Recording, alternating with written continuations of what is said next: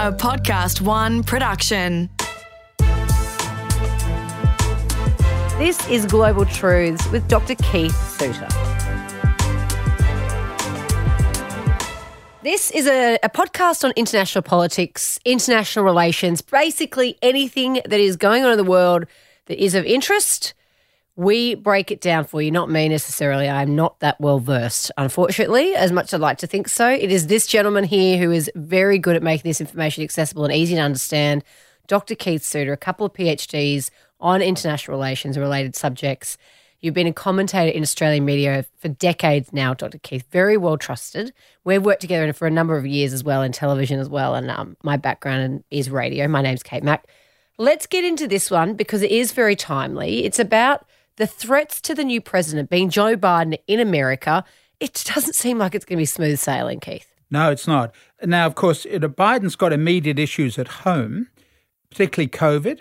But that, that's not the subject of this report. So, this is a report from the Soufan Center based in the United States. And uh, this puts out very good material. And this one is on what's called geopolitical trends that will pose challenges to the Biden administration. So, this is all the foreign policy stuff. Remember, Joe Biden has got so much to do at home. He doesn't want to talk about foreign policy.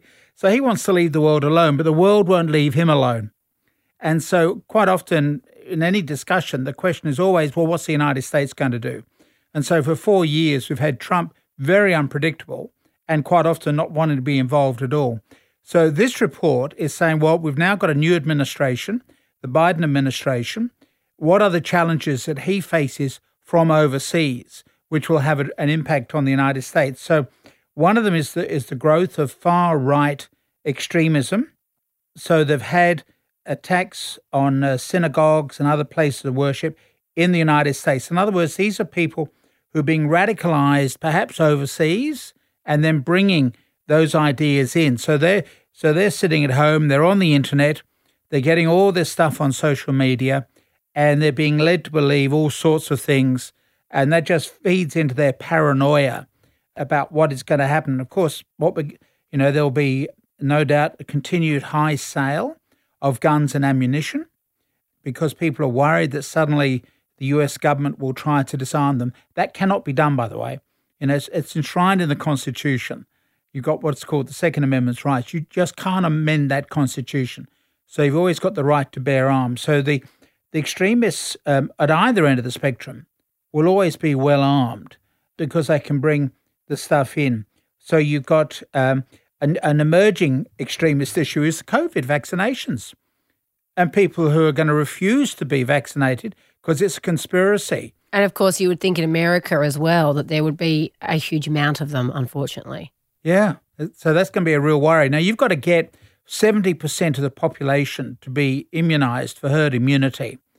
So it's not clear at the moment that the United States will reach that magic figure. But wouldn't you do things like even here they're going to look at measures by which to punish people if they don't do it, you know, or you get easier access to, you know, government sort of things if you do get it done, for example. There be incentives? Yeah, but you could try that at state level, I guess, or county level. It's going to be very difficult at the national level. It's going to require uh, legislation.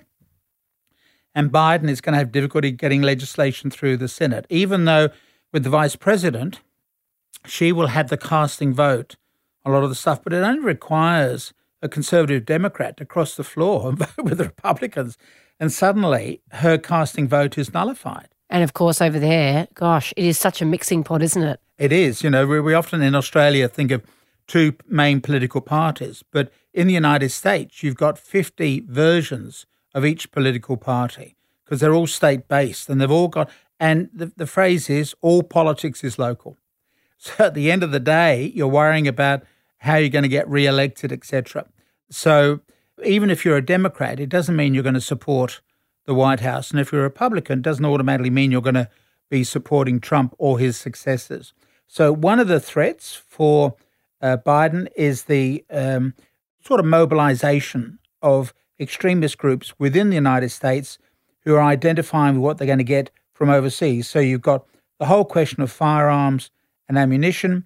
Because Biden will get more involved with the UN, United Nations, we will end up with all sorts of uh, reignition of long standing conspiracies about the United Nations running the United States and black helicopters. What? this is lunatic stuff, but it's there. I It's all there on the internet. Now, you and I don't live in that corner of the internet or that bit of the social media. But as this report makes it quite clear, there's a thriving subculture down there who believe that the United Nations is this communist conspiracy getting ready to take over the United States. After all, they've already got a foothold in the US. They've got the head office in New York. Yeah, but that is like there's that is it. That's it. Exactly. They don't even seem to have uh, you know capabilities to actually accomplish pretty much anything at the moment. The Yeah. UN. Yeah. That's like you know. I know it's, it's crazy, and there are more employees at Disney World than there are at the UN. So it's not a world government at all. Actually, that's well, really the Premier of New South Wales has more employees than the United Nations Secretary General. wow. Yeah, it's not a huge organisation. Hmm. So that's that's number one. Then is the growth of far right extremism. So either domestically or being inspired from people overseas. And don't forget, you've also got the continuing issue of Islamic extremism. So you've got Al Qaeda, Islamic State, etc. So you've got all of that dimension as well. You know, it takes us back to 9 11, um, which will be the 20th anniversary this year. Uh, it's amazing how time flies. But so that was the, the, the brutal beginning in a public sense of the war between Al Qaeda and the United States. Well, that had been bubbling on for a few years under Clinton. But that was a really big uh, king hit. So, number one, growth of far right extremism, white terrorism, other forms of terrorism, including, of course, um, Islamic terrorism. That's number one. A second problem for the Biden administration is the whole issue of the continued collapse of weak and failing states. So Biden will talk a lot about China, and we have to bear China in mind. But at the other end of the spectrum, you've got countries like Afghanistan, Somalia, Yemen, that are failing states or failed states. And remember, they are the breeding grounds for your Islamic terrorists.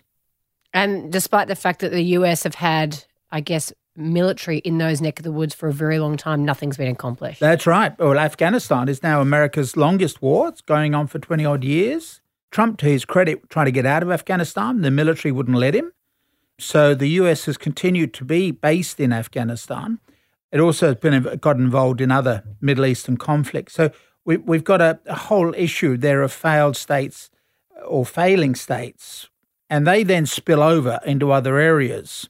So if you're a tourist in East Africa, for example, you are, as a white person or as anybody, you are vulnerable to being caught by some of these groups, or the same in Nigeria with Boko Haram, eh, which is mainly the northern part of Nigeria. That's an oil rich country. It's going to be one of the giants in Africa once they can get their act together. But at the moment, they're bogged down in this battle with Boko Haram. Boko Haram means it is forbidden. And it was that was a group that was set up expressly to stop children from being educated on Western grounds. That's why they stole the, those girls. They don't believe it's the job of girls to be in schools. I was about to say that's the um, reference point for everyone. So Boko Haram. How many was it? It was a couple of hundred. A couple of hundred, yeah. Yeah. At Chibok, yeah. So they were captured in that little village. Some of them have managed to escape. But so you've got groups like Al Qaeda, Islamic State, Boko Haram. In fact, that you know, I'm looking at this report. There's another one here called the Islamic State Khorasan Province. They talk about the black flag of Khorasan. So that's a black flag that appears occasionally, including, of course, here at Martin Place when we had that incident at Martin Place opposite Channel 7. So that's the, the black flag of Khorasan. So you you got people who you've got so many different factions. So it makes it very difficult to monitor all that's going on. And also, of course, the factions will fight among themselves. And it's worth bearing in mind that the largest single group of victims of Islamic terrorism have actually been Muslims because they're seen as not being pure enough as per the thinking of either Sunni or Shia. So, although we in the West feel very vulnerable, we are not necessarily the major target. We are the collateral damage. So, a second challenge then for Joe Biden is how on earth you deal with failing states.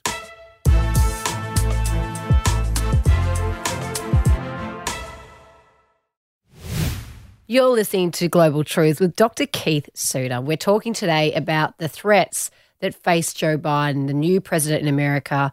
you know, some people would have thought, oh gosh, you know, having Trump at the helm for so many years, he'll have it easy in terms of, you know, turning things back around. But of course he doesn't. There are a lot of challenges facing him. And we're just talking about a number of those, Keith. Yep. So uh, a third one that's been identified in this uh, report by the Soufan Center in the United States is cyber warfare.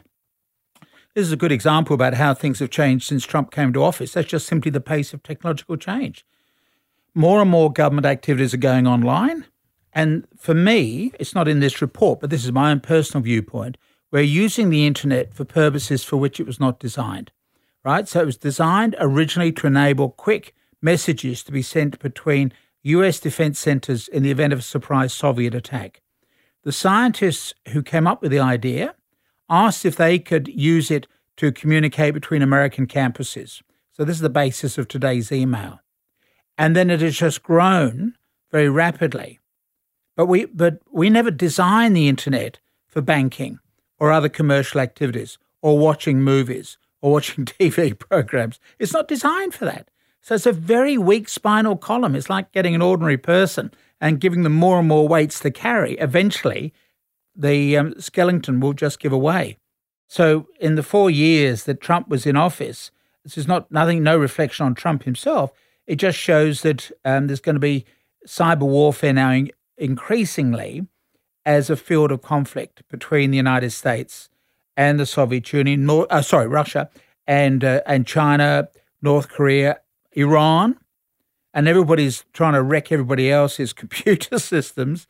And of course, in the United States, we've had now this uh, what's called the SolarWinds hacking, which has been traced back to Moscow, which has now been confirmed that the Kremlin successfully breached US government information technology systems for several months before it was found out, including perhaps the command and control systems for nuclear weapons. You're joking.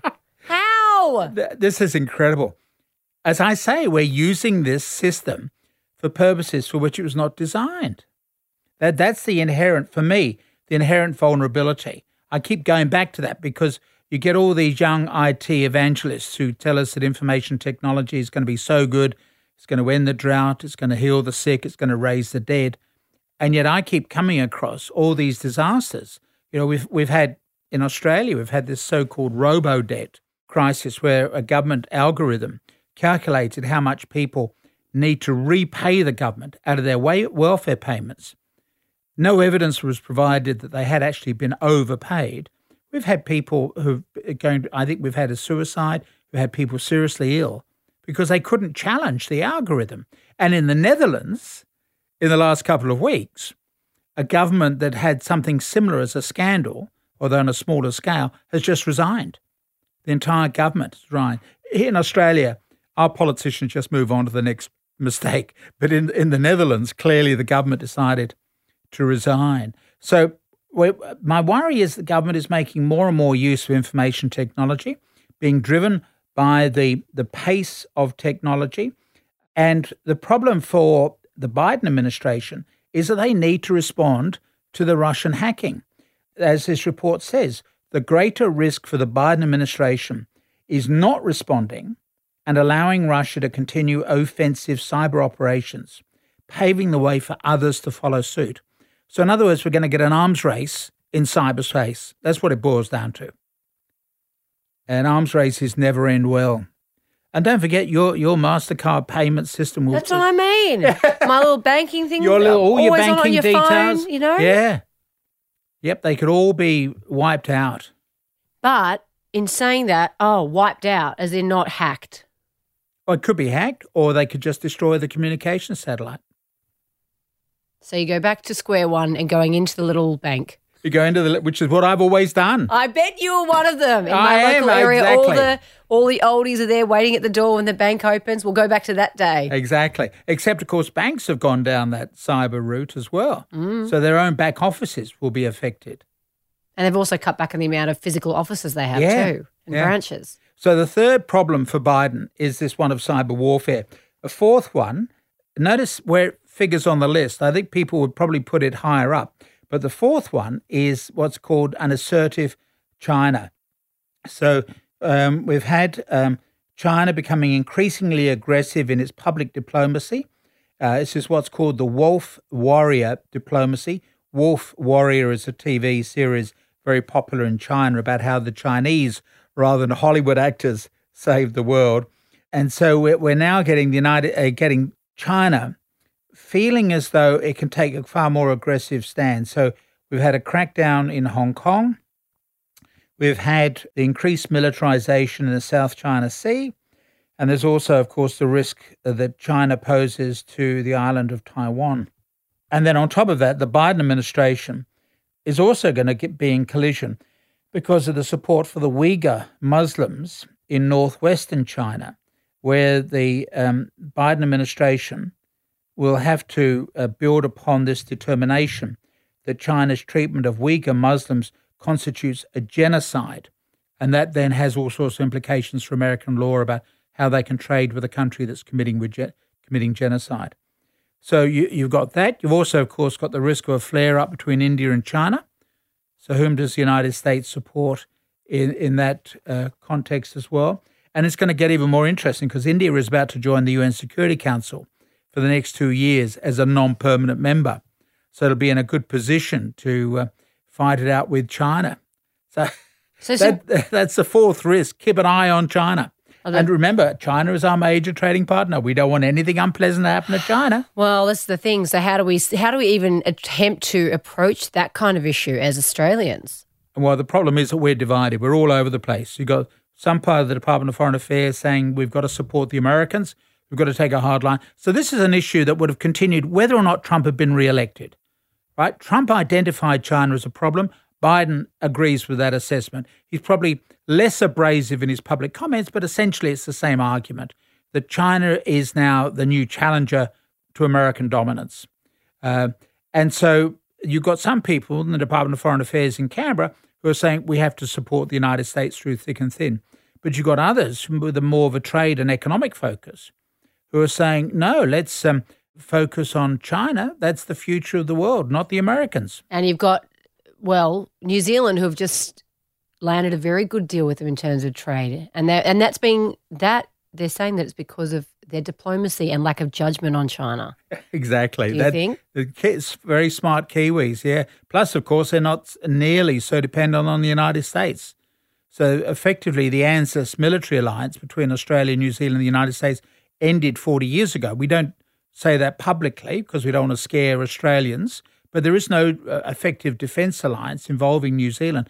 New Zealand has gone its own way on defence, uh, although there's still intelligence cooperation, which doesn't get told to the politicians.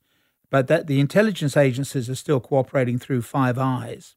But New Zealand is is this decided is going to be much more friendly towards China, and not indulge in the sort of criticism that they've made of, of China, say over the COVID crisis, which Scott Morrison did at the beginning of last year.